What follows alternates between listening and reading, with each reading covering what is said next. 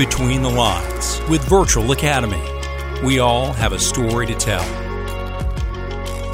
Hello, I'm Chris Carden, and this is Between the Lines. It's a podcast where we go beyond the badge to allow members of law enforcement, public safety, and first responders to have a place to tell their stories and talk about their cases and things that impacted their lives along their careers. We're here in Anniston, Alabama today at the Anniston Police Department. Uh, which is not far from my old stomping grounds. We got several guests in the room with us. I'd like to introduce first retired police chief Shane Denham is here with us. Shane, thanks for being here. Thanks, Chris. Yeah.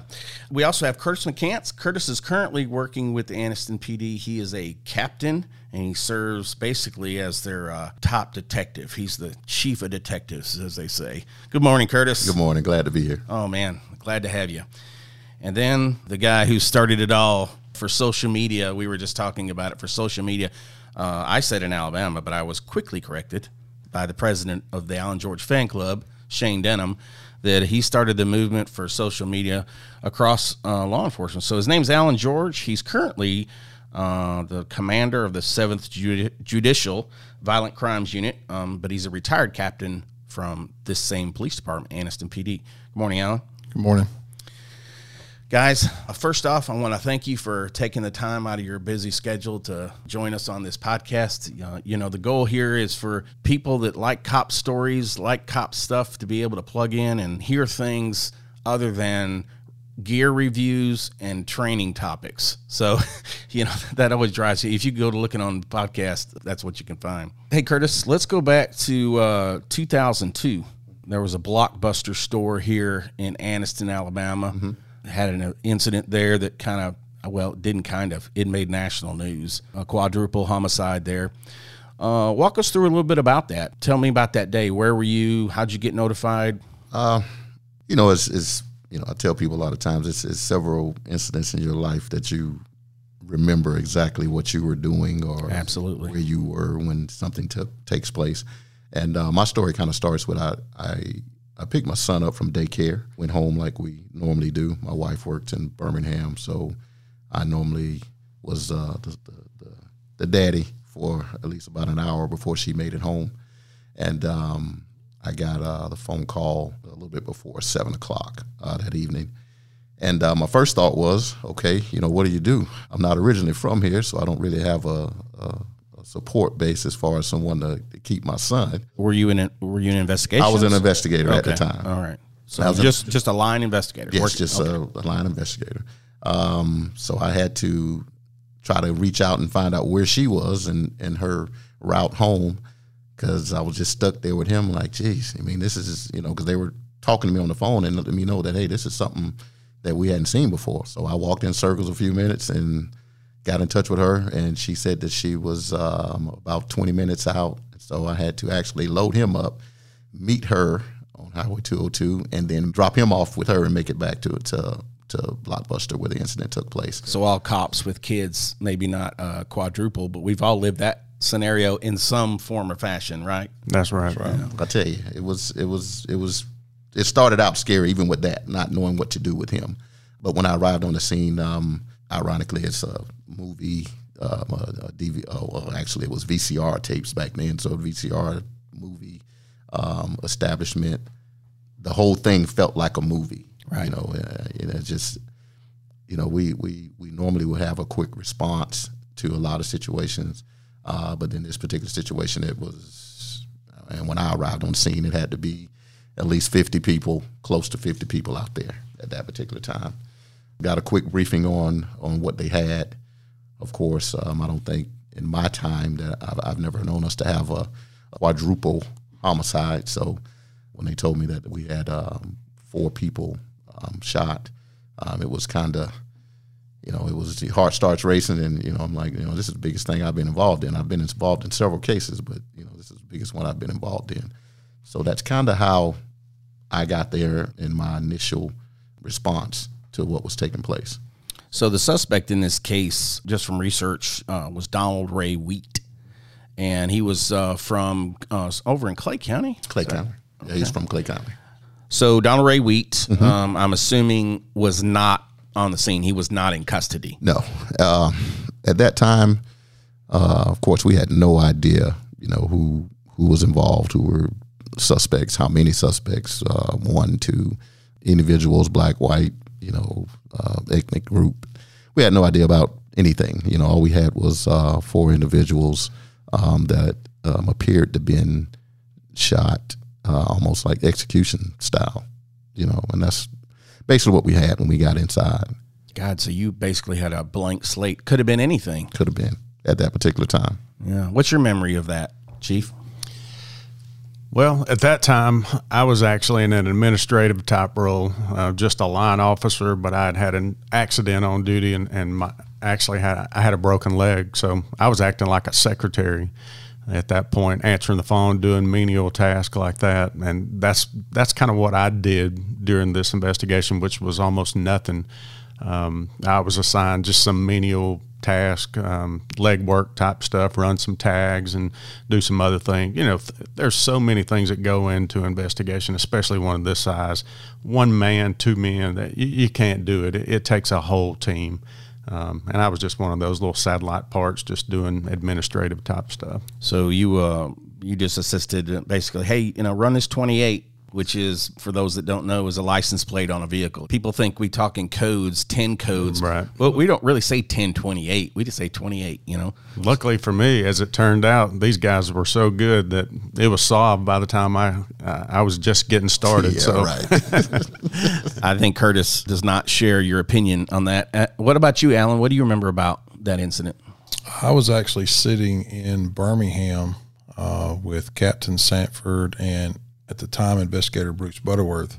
We were actually at a property crime investigator summit when our our pagers tell how far long ago that was. You know, our pagers right. start going off, and uh, I can remember the captain went ahead and called uh, for all three of us, and just a look on his face when he, you know, when he came back and told us what had happened. Yeah, pretty traumatizing. Did you guys load up and head to? We did. We came back. I was just I hadn't been in investigations long. Uh, I, you know, I was working property crimes, uh, maybe pawn shops at that time. Uh, you know, these guys were the, you know, they were the cream of the crop as far as we were concerned uh, as on persons cases. They, I just, I didn't, I never went to the scene. Uh, there was more than enough people at the scene. Kind of like Shane, just some menial things here and there. Whatever these guys needed at that moment uh, is what we were there to do.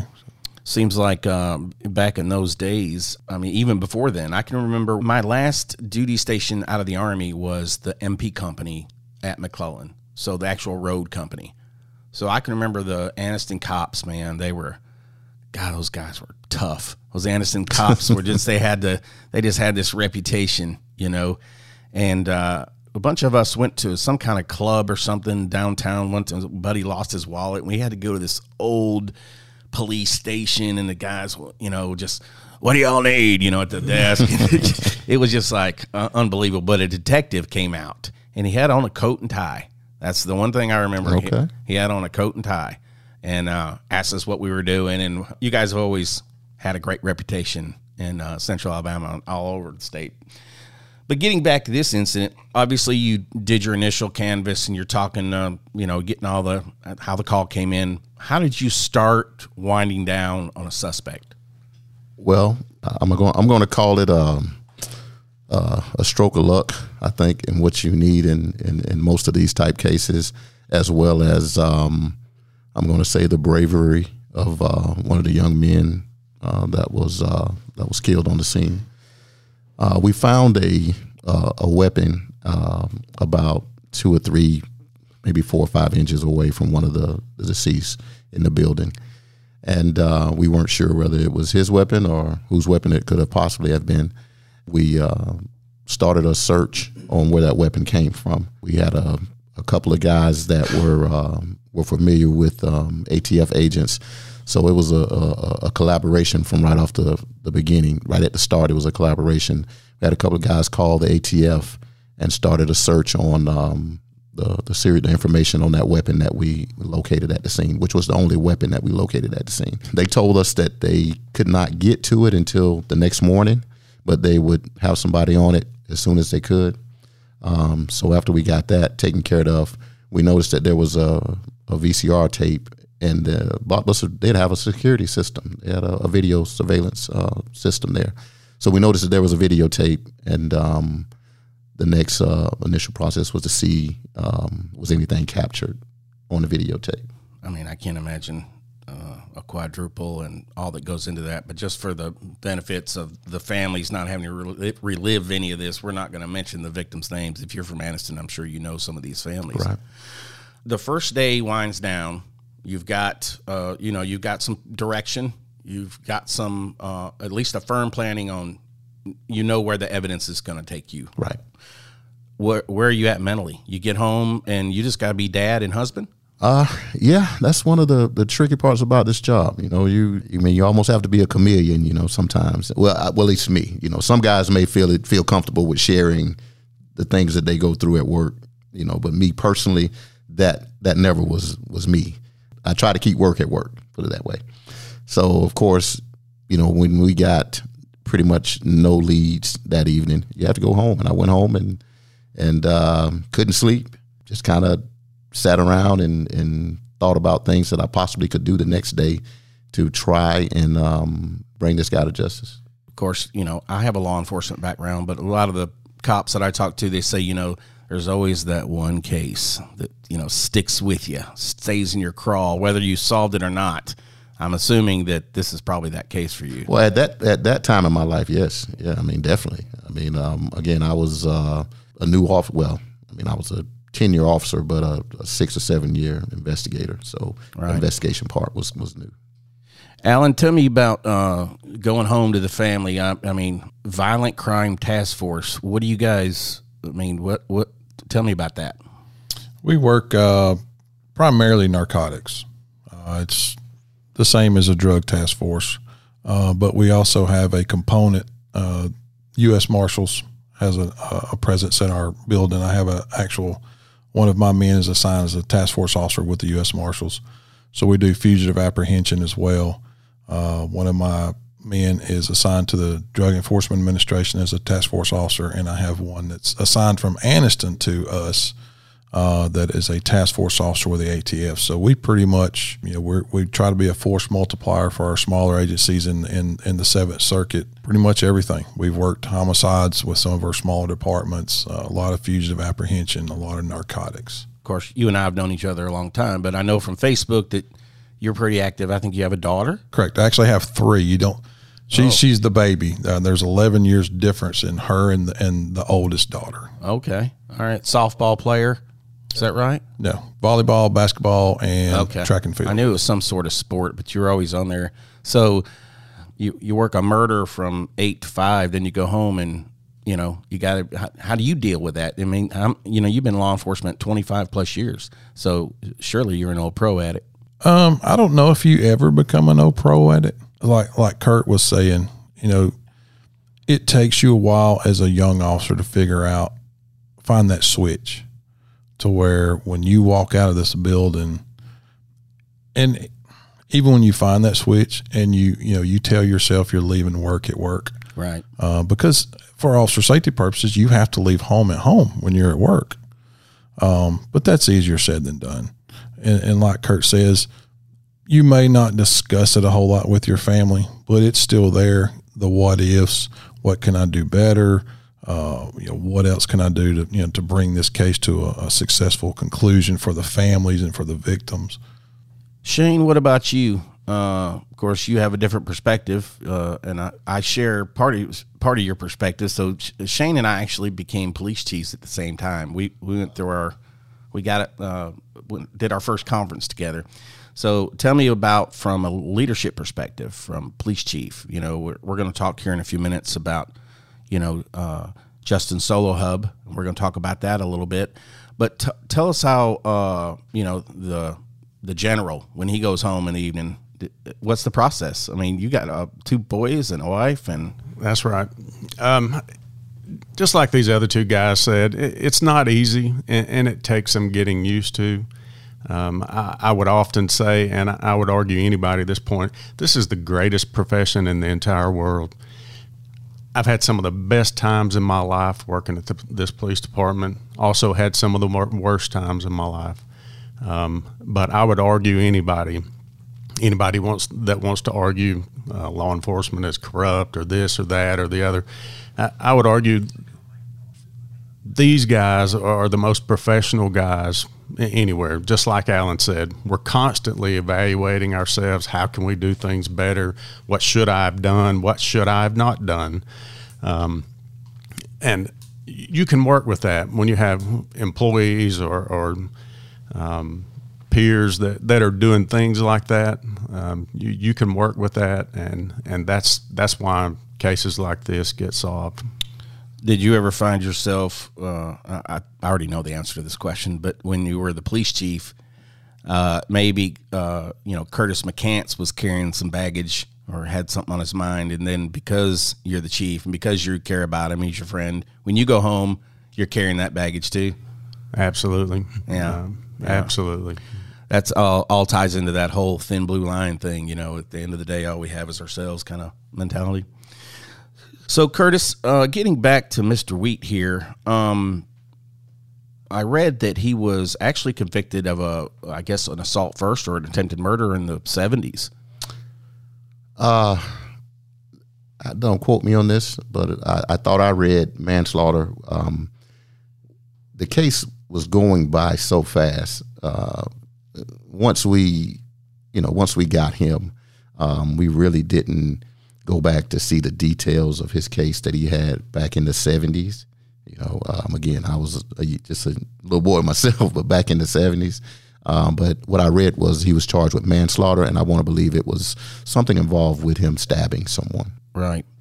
So, uh, did you interview Wheat? I did. Did he give you a statement? Yes, he, he, he didn't have a problem with with, with speaking to us. He he was uh, I want to say a, a, a, different guy. You know, he he spoke monotone, low, um, didn't get upset, didn't get angry. The only admission of what I would call an admission is he said a couple of times that um, if I did this, you know, I need to be hung. Um, call my mental health counselor to see if she thinks I could have done this. Um, of course, those were admissions to me, but um, he never got angry. You know, I was surprised that he even agreed to talk. You know, to law enforcement. You know, being that you know he had been involved with with uh, law enforcement before prior, and I'm sure someone probably told him, you know, don't talk to the police. But I was surprised that he did, and um, he did for several days without asking for an attorney. Take me to the actual taking him into custody. You know, like I said before, it, started with the trace of a weapon and um, like I said, you know, it, it, and a stroke of luck, of course. Um, that following day, of course, like I said, that night everything went cold. Uh, the following day, um, I got a call from um, ATF agent um, out of Birmingham, and he told me that uh, we've we've located uh, some information in reference to the weapon. Um, and actually, it was purchased here in Anniston. It was the original purchase of it was here in Anniston. Um, he had narrowed it down to that, and the original owner. And um, he told us that he was on his way to Anniston. Um, actually, he was familiar. Uh, I, I want to say at that particular time, you know, he was doing what we do now more often. He was attached, you know, to like uh, task force guy. To the ta- yeah, to yeah. the task force, and um, he picked up one of those guys, and they followed that uh, weapons trail the rest of the day until midnight that night when I got a call from them saying that they found the the original owner of the weapon. We had done so many different things, and and and I'm kind of glad this happened. Like I said, everything just kind of fell in line. It made things a lot easier. He had been involved in a shooting we suspected in Georgia, and once these guys interviewed the original owner of the weapon, she gave them a story, and I think that they were going to run with the story that she gave them that she purchased a weapon. Well, she sold the weapon at a at a flea market or something like that they called one of the investigators from Georgia, just you know, since they had an incident who they thought Wheat may have been involved in as well. It was another homicide. Um, I think it was a robbery of a restaurant. That investigator came in from Georgia. Um, you're talking about two in the morning now. Um, he interviewed her as well, and and I'm assuming she gave it up. She gave it up then that she knew Donald Wheat, and that's who she sold sold the weapon to, or not sold it to him. That was her boyfriend. She gave him the weapon. And like I said, a stroke of luck. I got a phone call at four o'clock in the morning saying, "Hey, she she just told us who gave us the weapon, gave her, I mean, who she gave the weapon to," and um, we were on our way to Clay County after talking with uh, Joe Hubbard, who you mentioned earlier, about getting um, a warrant for his arrest. Okay, so uh, we head to Clay County. Is it Anniston Cert? What? Who goes? I think um, I didn't even know any of this was going on at the time. Yeah, It- you got was- a broke leg. That's right. know, I'm sitting laid there on the up, couch. answering the phone and doing my hard work. Well, I'm assuming uh, quadruple homicide. I'm assuming that it was it was a call out. Negative. No, Negative. Really? it was uh, four investigators, and from here, and and I called all those guys. Our well, I don't even know if our supervisor went with us at that particular time. I think he came later uh, because we were on our way at five in the morning uh, to Clay County. Um, of course, the sheriff there had um, about three or four of his guys, and those Georgia guys, um, they brought about four guys. Uh, they summoned about four guys also. Um, and of course, we uh, talked to the sheriff there. He was familiar with Donald Wheat. Um, we had addresses and information, so we went by his house and uh, tried to come up with the best plan to uh, get him to to surrender if he was home. Because at that time we didn't know if he was home or not. Um, we went back, came up with an op order, and um, we went back and uh, tried to apprehend him at that particular time. So what happened was, did you guys knock and announce, step on the porch, say, you know, police department? I hate bringing bringing light to one of these situations, but it was it, it didn't it didn't happen the way we drew it up. I don't th- I don't know if it always happens the way you you draw it up. I think it never happens. You know, we were we were supposed to um, use a phone call. You know, call him on a cell phone, and we had his phone number and try to get him to just come out. So when we get there, um, the only person that had a, a cell phone at that particular time was the, the sheriff, and his battery died. So we had no way of of calling him. So we had to go to a neighbor's house about a half a mile down the road, and that's and she had a cordless house phone. So then we had to try to make sure that it was going to reach from where we needed him to be, the well the the, the network to reach from where he, we needed him to be to make the phone call. So actually, with a lot of fuzz and buzz, he made the phone call. He did. Donald Wheat didn't answer the first call, so we had to call back, and we we're using a cordless a cordless hand, a handheld um, house phone at that particular time. Um, he finally answers. Um, the sheriff then puts the phone down, and he goes to the bullhorn, and um, he tells him that we're outside. That's not his exact words, um, but he tells him we're outside, and and actual and, and and gives him commands to come out on the bullhorn. Gives him commands to come out. Um, Donald Wheat came out, um, and we uh, we were able to arrest him without incident. was he uh, was he armed? When he at that particular time, Yeah, when you guys took him into custody. no, he was not. No, he was not. He actually he came out. Um, the sheriff, eh, you know, gave him instructions, let him know that we were out there, um, and we were out there in force, and he he surrendered. Did uh, you guys work a warrant on the house? We did, we did. After after after we took him into custody, um, of course, I left the scene to go and interview him, um, and like and like uh, I want to believe uh, Captain George said earlier. You know, and the chief. It, it, it takes a lot of people. Of course, you know, you know, I mean, you know this. You've been in law enforcement a while. It takes a lot of people. So a lot of people were involved in this situation. When I went to interview him, uh, we had two other investigators, uh, Chris and Mike Robertson. They handled getting the search warrant for the house. And um, once we got this, I, I interviewed him while they began the paperwork for the search warrant for the house.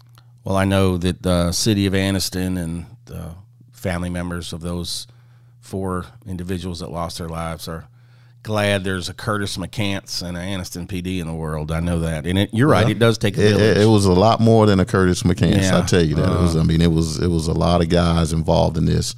Uh, we took a lot of calls, like the chief said um, earlier. We took a lot of a lot of calls the next day. Um, the community um, giving tips and and and wanting and thinking they saw something, and and some of them some of them did see some valid things. So um, it took people to take those calls, get that information uh, to investigations. We had to vet those calls. We had guys to, to do that to see if it's something that we needed to follow up on. Um, so it was a lot of people involved, and then and it wasn't just Curtis McCants. It was, it was it was a lot of people. Did the business stay open after that? I don't think the business uh, reopened after that incident. Yeah, I don't think so. And now it's a doctor's office. Or It something. is. Yeah. yeah.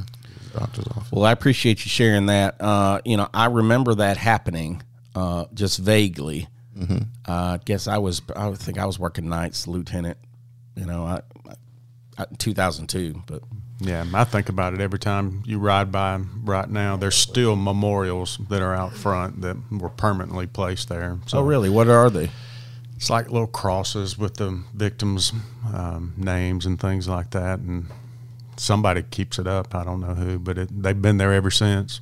Was there, uh, was it ever established um, that there was any sort of connection between Wheat and the four people that were murdered? Oh, definitely not. I mean, I mean, he he was randomly just picking targets. Like I said, he had done this from Georgia, you know, all the way down to to, to Anniston, um, Opelika. I mean, he, he had done this in quite a few places. Not not actually commit homicides, but he had robbed quite a few places uh, at gunpoint. At Virtual Academy, we're helping our clients build better prepared public safety professionals by offering high level training provided by engaging national experts. With hundreds of hours of training available instantly, Virtual Academy offers the functionality your officers need so they can train as their schedules permit. Find out how Virtual Academy can meet the needs of your agency today. Visit virtualacademy.com for a complete list of courses, training resources, and more. Virtual Academy, because you deserve more. So now let's talk about August 24th, 2011. Hot Alabama summer, the small city with big city problems. Anniston, Alabama got a young officer.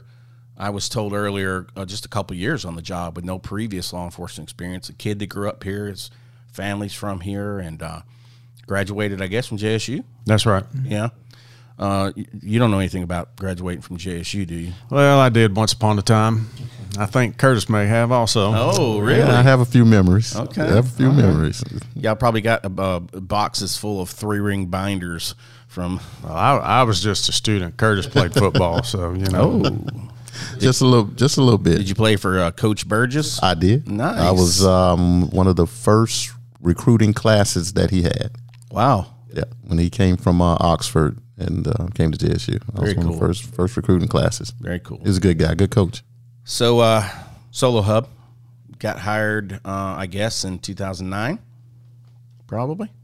Probably that that'd be that'd be close. He was just shy of about three years before this incident happened. I think it was. I I, I polygraphed him, so I'm thinking it was about 2009.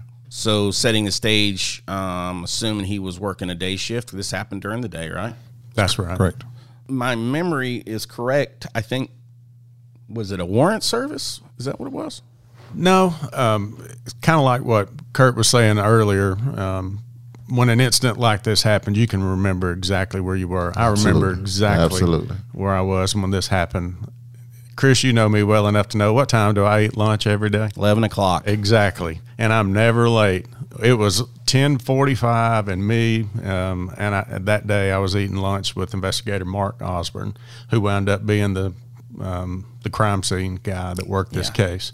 We were actually walking out the side door of the police department, getting into my car and fixing to leave when the call came out, and I'll never forget it. It was um, officer down, shots fired, and location when it went out was just a few blocks from us. So How did the call come in, Chief? came out over the radio. It, wa- it wasn't a call. Sollohub was just out doing what he did, which was being a good street cop. Um, he was out checking bad guys and people that looked suspicious or looked like they were doing something. And, and that's how he ran into this suspect on that day. It wasn't a call. He just saw him in an alley and got out with him and started to talk to him. If my memory serves me correctly, uh, everybody that got interviewed or talked to about this incident said the same thing about Justin that the community loved him, the department loved him, and he was just beloved. Allen, what do you have to say about that? Oh, absolutely. Um, Justin was just a great kid, just a big, infectious smile. Um, I, I don't know that he ever met a stranger. Uh, anybody that ever come in contact with Justin, just all they all had really good things to say about him, and rightfully so. What was your role in the department at that time? I was uh, lieutenant over training and inspections at that time, and I, I was also in charge of an off-duty group that worked in the housing communities. And, and Justin worked for me in the housing communities, and Justin had maybe ten minutes before it all happened. Uh, Justin was in my office. Uh, we were talking. He had just filled out his schedule for his off-duty job uh, for the Public Housing Authority. You know, like I said, he's just a big, goofy kid, uh, great guy. I told him at that time because he was he was very proactive. Uh, made a lot of narcotics arrests, just a really good street cop, like Shane said.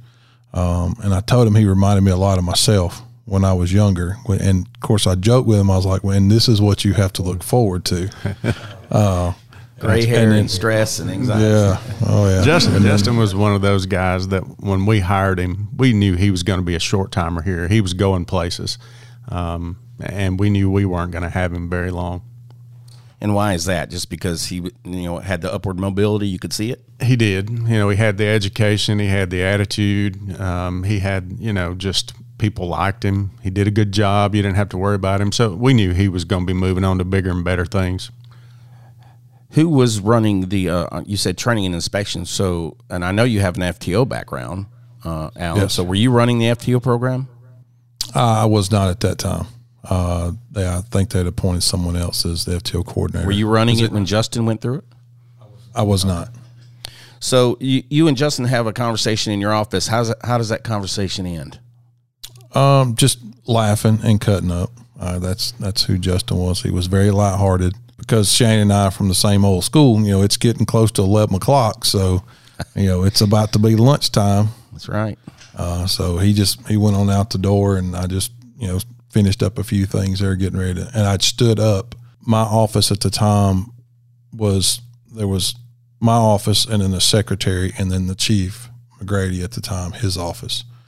Um, and I stood up and was just going to the door, and I could I looked through and I saw McGrady because McGrady would also eat around eleven as well.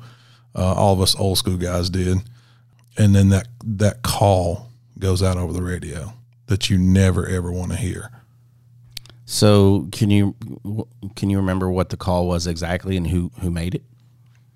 Or the transmission? I don't remember exactly who made it. Um, I want to say it was Bostic. It was. I had heard Justin on the radio earlier, just a few seconds before that, and I want to say it was Bostic. Uh, and I, I, believe that's correct. Um, so he rolled up on it.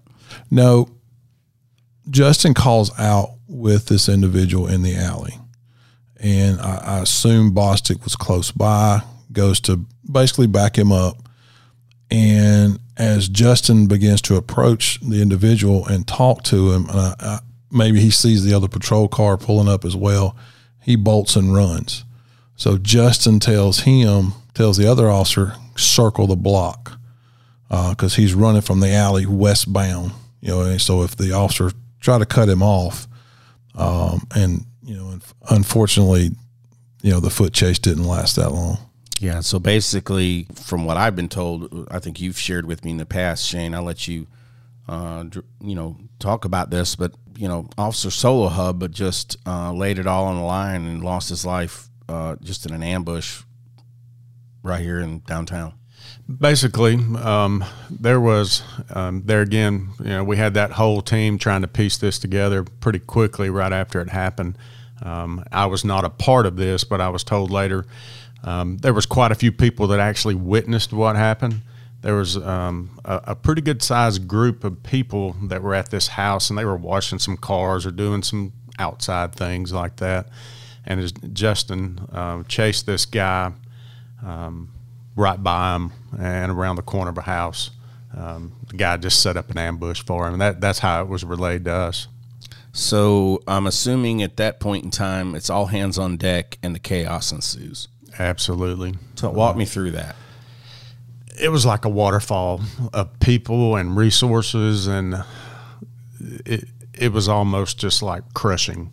Um, and it didn't take long first person I remember being there that was not with our agency was um, who is now the sheriff in Calhoun County, Matthew Wade. Good he was guy. not he was not the sheriff then, but he was there pretty quickly, and um, of course everybody at our department was already there and doing all the things that had to be done. And I, I would say most of our department was probably there before the medical people even arrived. I mean, it was that close to the PD, um, not something that you really expected. Um, but that was just the beginning of, of, what become a long, long day. Curtis, where were you when uh, you first heard about the death of Justin? I actually um, got a phone call from a civilian, and um, I was cutting grass, and and I normally, you know, since my wife was working, I, I think at that particular time, I don't, I can't remember if she was working in town or not, but I know she wasn't home and so I normally just check the phone periodically and check messages to see if somebody's called me either from work. Um, I wasn't in investigation at the time, and I'd say I was off. I was um, just a newly um, promoted sergeant. Um, so I went in house, just so happened to get a drink of water. Phone rings, and a civilian told me, "Hey, I think one of your guys has just got shot." Um, and they gave me the street.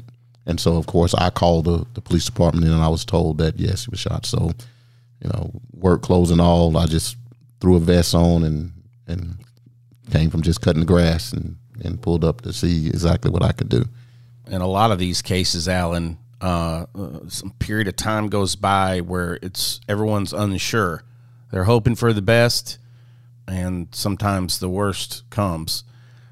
Tell me about the the emotional response from the police department's perspective knowing full well that you still got a job to do. I mean, there's still calls coming in. There's still walk, walk me through that. What I mean, I've never experienced this.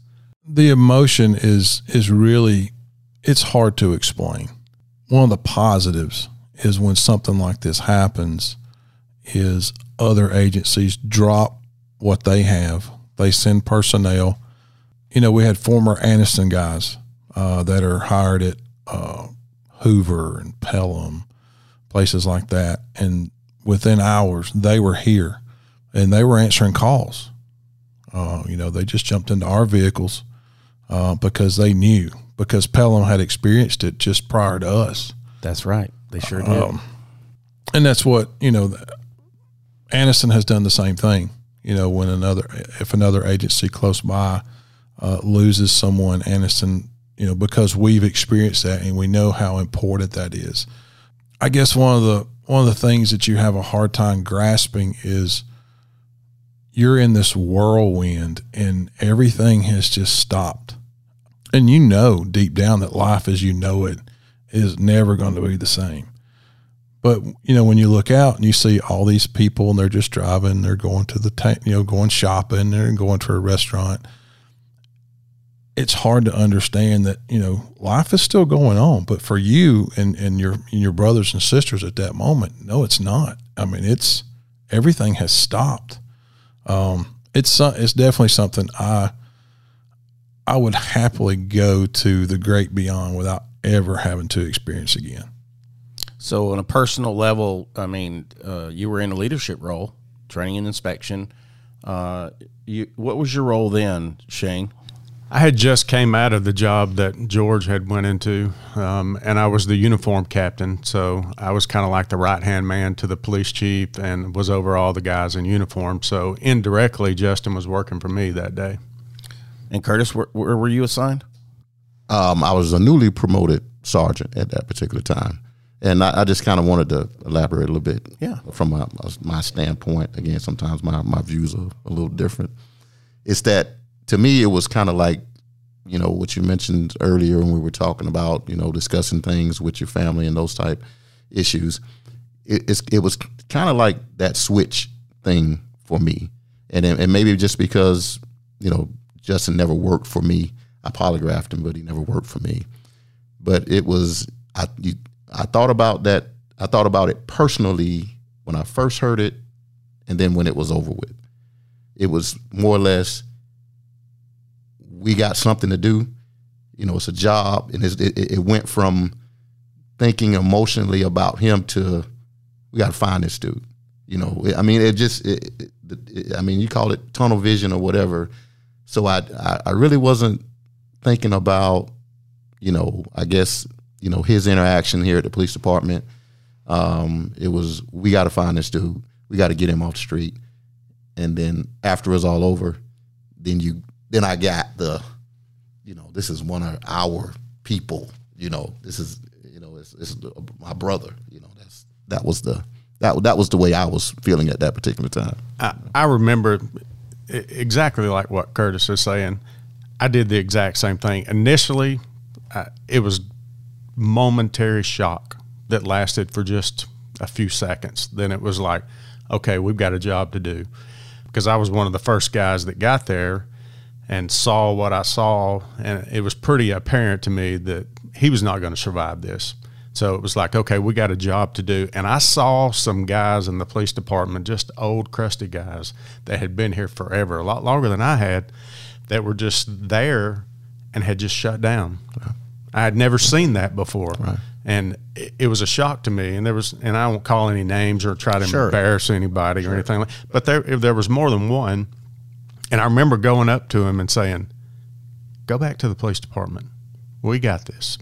We, we, we got this kind of a changing of the guard, more or less. And you know what what you were saying, Curtis, is you need a good balance of, of, of that type of leadership because somebody has to step up and say, "Hey," and you know, someone like Justin that everybody was so close with, you know, any officer death, uh, right, is is is terrible, and I, it's just appalling.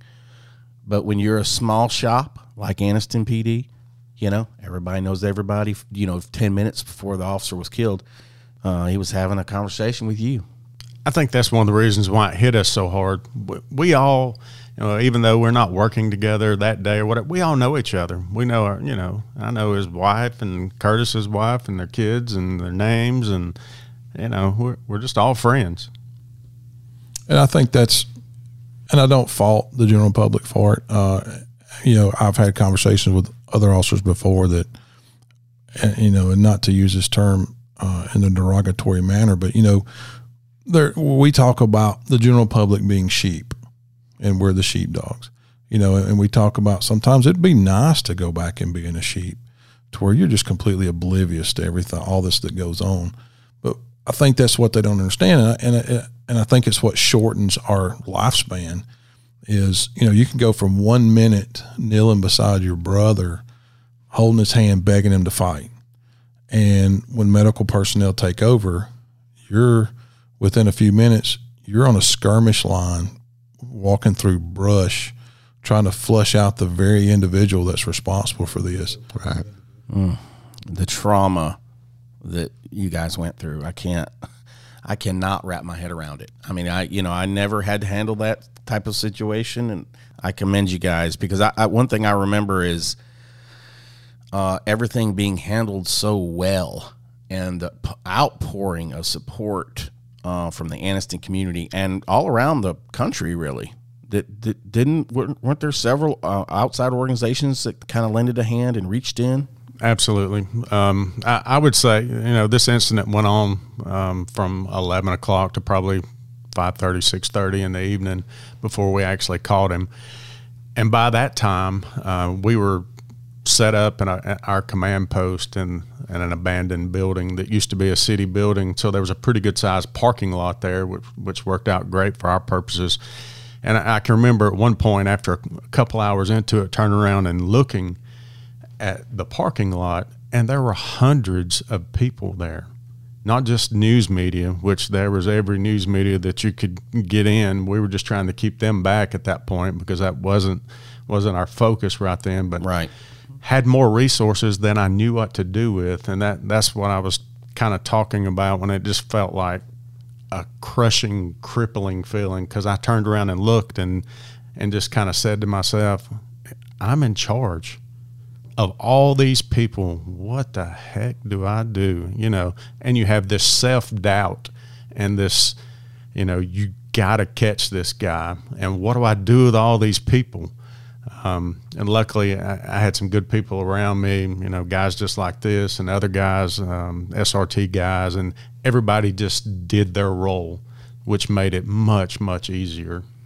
One of the things that uh, comes up usually, like when uh, when you have a natural disaster or you know hurricane, flood, tornado, whatever, is you have this just outpouring of volunteers and help and hey, you know, and I know firsthand that when a police officer gets hurt or killed or something happens in the line of duty, here come the cops, man. They come from everywhere. They did. How do you mitigate that? How how do you manage that massive group of people? It was very difficult. Luckily for us, uh, in one aspect, we had this guy pinpointed to a certain location that was probably, I'm guessing, what do you guys think? Maybe three city blocks, Um, roughly. Just something about. like that. Just about. maybe three blocks that was entirely wooded. Not only was it wooded, but it was overgrown and it was so high that you couldn't you couldn't even walk through it. But we were pretty certain that he was in there, and we didn't know it at the time. But we found out shortly later there was also a system of underground tunnels and little. I don't know what you would call it. It was almost like caverns or whatever Drainage culverts. the drainage. drainage culverts and and so we had no idea what we were up against and that's one reason why it took so long because it was so easy for him to hide We're talking August. It's a wonder that uh, the suspect didn't wind up getting snake bit or one of the police officers even. So uh, uh, one of the things you've shared with me, and I just think is pretty miraculous, is when you the U.S. Marshal guy tells you, "Hey, he's right there." exactly Tell me about that.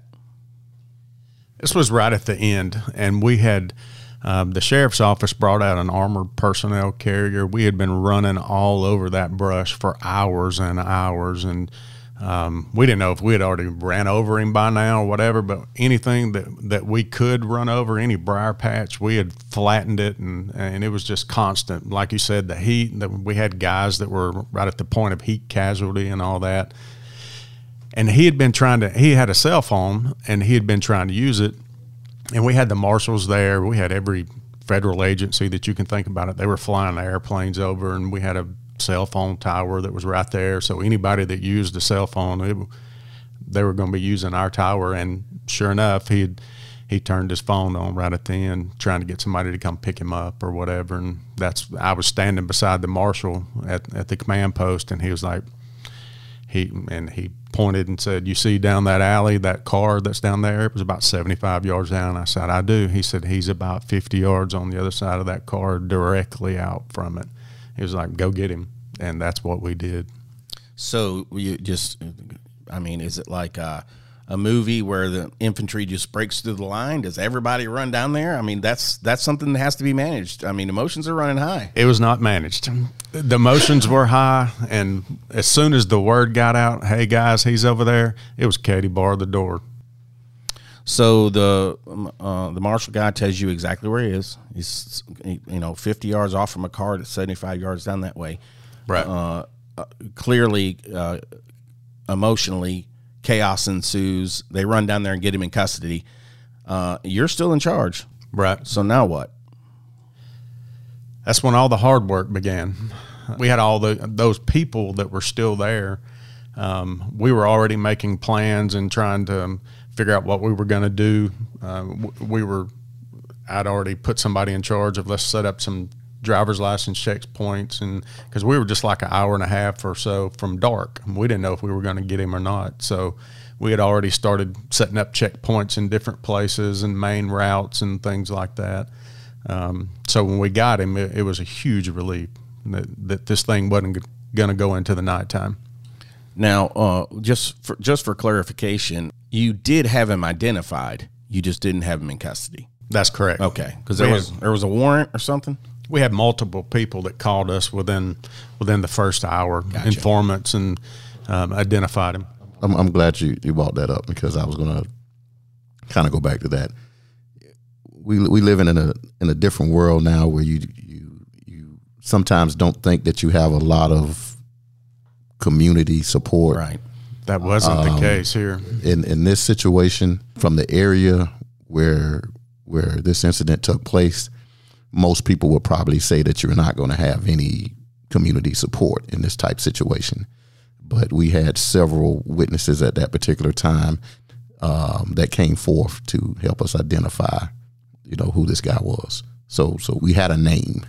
Um, actually, we had a first name, and then I think due to some investigative stuff, we ended up getting the last name. But we, we pretty much knew who he was from the get go. We fast forward a little while. We've got the suspect in custody, so he's secured. He's no longer a threat to law enforcement or the public. Uh, things are winding down for the evening. For you guys, emotionally, things are winding up. I'm assuming. So take me, uh, if you don't mind, Allen. Take me to, uh, you know, leaving leaving the area, going home. What I mean, what do you do? Uh, you know, like I mentioned earlier, you know, you you kind of get this sense that your your life has changed, and it's it's never, you know, the the people that we were at ten thirty that morning, you know, you'll never be those people again. One of the first things I remember doing once he was in custody uh, was just going in my office and shutting the door and just just collapsing. You know, I, my to- my clothes were tore all to pieces from you know going through that. I, I was dressed in dress clothes, and just knowing I needed to go home, but not really ready to go home yet, um, because I knew that I, we still had guys there uh, that were hurting, and and and you know we're we're gonna need a shoulder or, or what have you. Um, but I also reached out to Susan Simmons. Uh, I'm sure you're familiar with. Great resource for law un- enforcement. under the shield because I knew um, we were going to need help. I can remember that night we had multiple guys that just uh, refused to go home. They they weren't ready to go home, and I can remember some of them saying, "Well, Sollohub doesn't go home tonight. I'm not going home." I can remember uh, at Sylacauga, we had uh, an officer that passed away off duty, but he was beloved and he was a member of the family. And his motorcycle was at the police department. And one of the guys from his shift came and said, Hey, you know, we just want to leave that motorcycle there and we just want it to be, you know. And I had to have that conversation with him, you know, that, hey, you know, life continues. So sh- surely, I mean, there somebody had to go clean out a locker. Somebody, I mean, he was all over the police department. You guys were still in the old building, We were. okay? So t- tell me, I mean, how do you move on as an organization?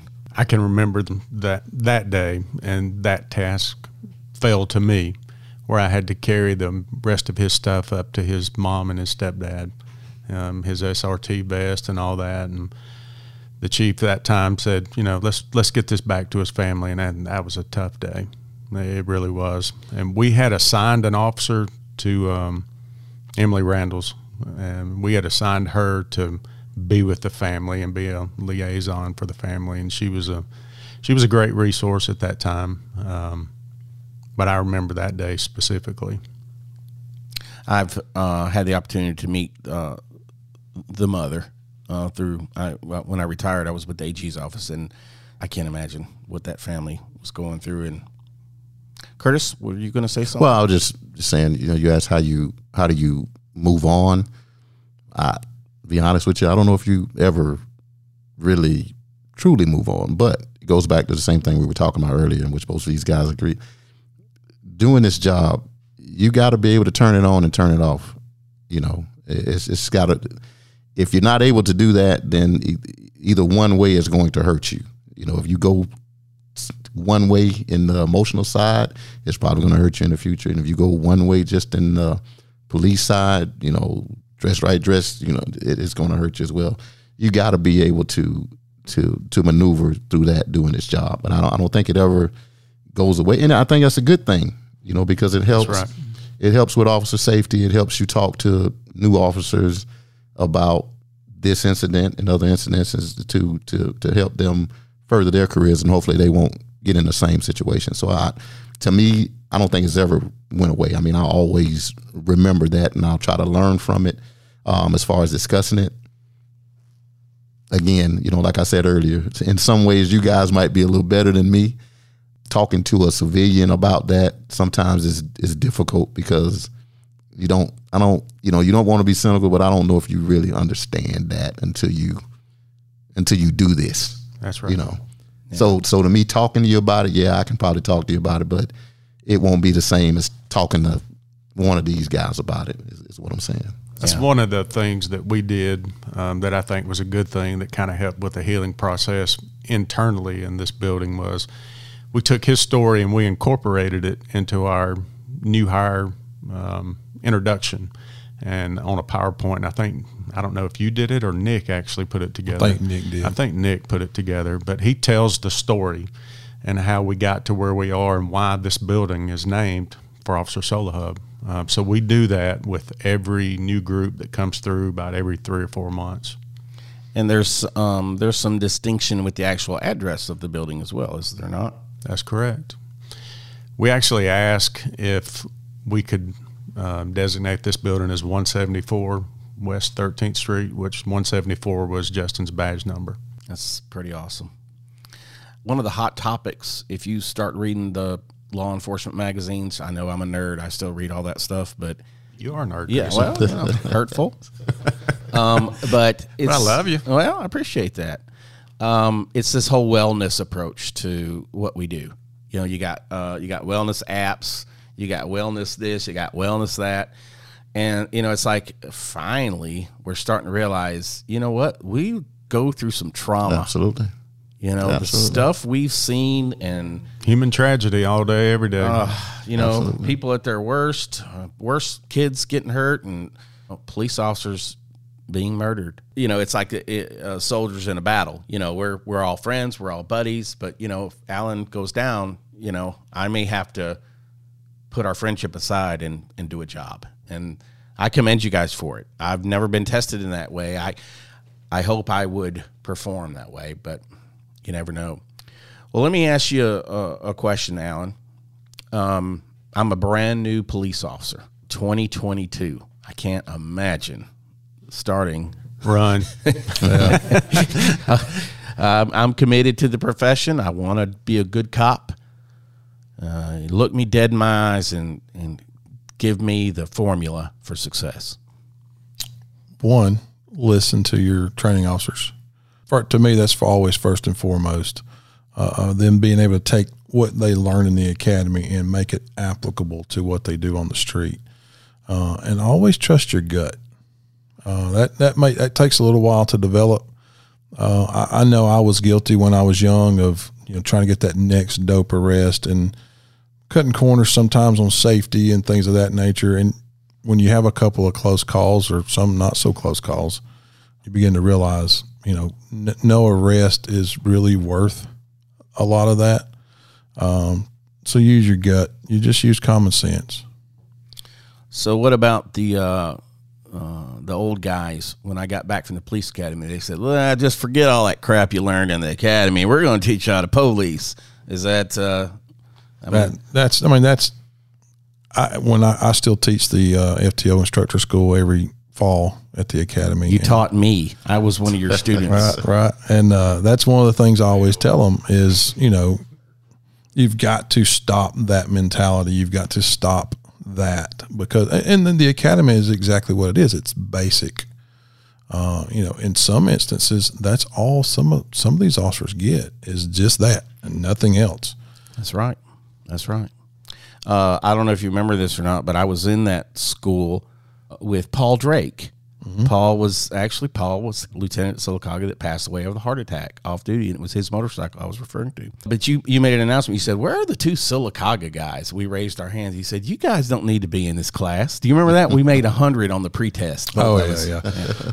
Well, and actually, I, I kind of refer to that because, you know, back then on the pretest, because it was still fairly new, for, for at least for our area.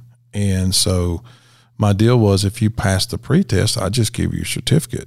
Well, then I started having people like you and, and, and Drake and some others that were either products of that FTO program or they were had studied up on the program. So I, you know, I, I no longer tell them that they just got to take the pretest and uh, you know, cops they'll they'll cut a corner when it uh, presents itself. Absolutely. Curtis, so uh, I'm a I'm a rookie uh, investigator. I just got pulled off patrol. I've got about five years. Uh, I've wanted to be a detective my whole life, and I'm sitting in McCants' office, Captain McCants', and you're about to give me the best advice of my career. Go. I need to go back to shift. I need to go back to shift. No, I, you know, it's no different from being on patrol. I, I, I, you know, I tell guys the main thing that you have to do to be successful in this position is to, uh, you know, for one, treat people like you want to be treated. For one, know that you're going to be dealing with a lot more sensitive information and and and situations um, because your part never ends. And what I mean by that is, you know, when you're on patrol, you work your 12 or 8 and you go home. And of course, you're going to think about some of the things you did, and, and but you're on to the next day and different adventures. Most of the time in investigations, if you work a serious case, the preparation and the time that it's going to take, it, it is never, even when you're off, you know, you're thinking, oh, I got to go to court, or I got to get a warrant on this person, or I got to go talk to so and so. It it never really goes away, and unless you're not prepared for that, then this may not. And I, you know, I have to be real with them. This may not be where you want to be. You know, it's going to be late night phone calls when you least expect it to come in on a on a regular basis, not just when something big happens. You know, you're going to get these calls on on situations from, you know, somebody got punched real hard and fell to you know a, a murder. So um, I don't, you know, I try not to to to weigh a lot on the bad things, but I do I do let them know that hey, look, this takes a, a particular type of person. You know, you're going to have to juggle a lot of things. You're going to have to be smart. The paper is the paperwork is ha- is going to have to be, you know, uh, all T's crossed, all I's dotted, uh, because somebody will tear you apart if it's not together on a witness stand. Um, I, I, just I try to keep them tense. I hate that, but I try to keep them tense just so that they're aware that you know you, you're gonna you're gonna be doing a, a, few different things here, you know, in this position. Chief, so uh, I just got appointed police chief last night by the city council. It's my first day, Anniston PD. What's your advice? Oh man, strap your seatbelt on it's going to be a ride. Um, I enjoyed my time. It, it, was. I never really knew that that's where I would would wind up or aspired to that. Um, luckily for me, and and a lot of guys may not be able to say this, the groundwork was there. I, the SOPs were there. All the leadership qualities were already in place for all the guys that were below me so they made me look good. Um, even when I was unsure or, or wasn't sure what I was going to do, you know, the guys below me, these guys and other guys that are not here, some that have retired, some that are still here, they made me look good. We were a great team, and, and that would be my advice. You got to build a team because I, I, I've told uh, Nick this when I left. I said, look, bud, you can't do this by yourself. Trust me, you can't do it. It will kill you. You know, I often said it's a blessing and a curse all in the same. It's a blessing to be there, to be able to, you know, make some positive impacts and, and do some things that you want to do, but it's a curse because you can't go anywhere. You can't get away from it. I couldn't go to church without, you know, listening to three police stories or or giving out legal advice on land disputes. There were four what. police cars at my neighbor's house the other night. What was going on? Those always, were the politician always. calls. hey, there's five cars at 15th and so and so. What's going on? Well, I don't know. It's midnight and I was asleep. You know, if I guess I could call and find out, or maybe this could wait till seven in the morning. Right. Um, but yeah, I mean, police chiefs, you can't do it by yourself. Build a good team and and uh, give your team the authority and allow them to do the job. That's good advice from all of you, and I appreciate you uh, sharing your wisdom and insight. Two of you are still in the trenches, digging every day, and I know that you do it because you love it. Because there's not much other reason to do it. But you know, at the end of the day, I still say this is the noblest profession, the most honorable thing that you can do because you know. 100%. Yeah. I, and I agree with that. And, you know, my mentor, Chief Zook, Louis Zook, who works for AMIC, you know, he always told me, "Hey, you don't need a team; it'll run itself. It'll run itself right into the ground." Absolutely. Uh, but you got to have strong leadership, and I know that I'm sitting at a table with three good friends and three good leaders. You guys are law enforcement royalty, and I appreciate you taking a few minutes to spend with us today. And I just appreciate your friendship. Thank you, Chris. Thank Same here. It's been great. Enjoyed it.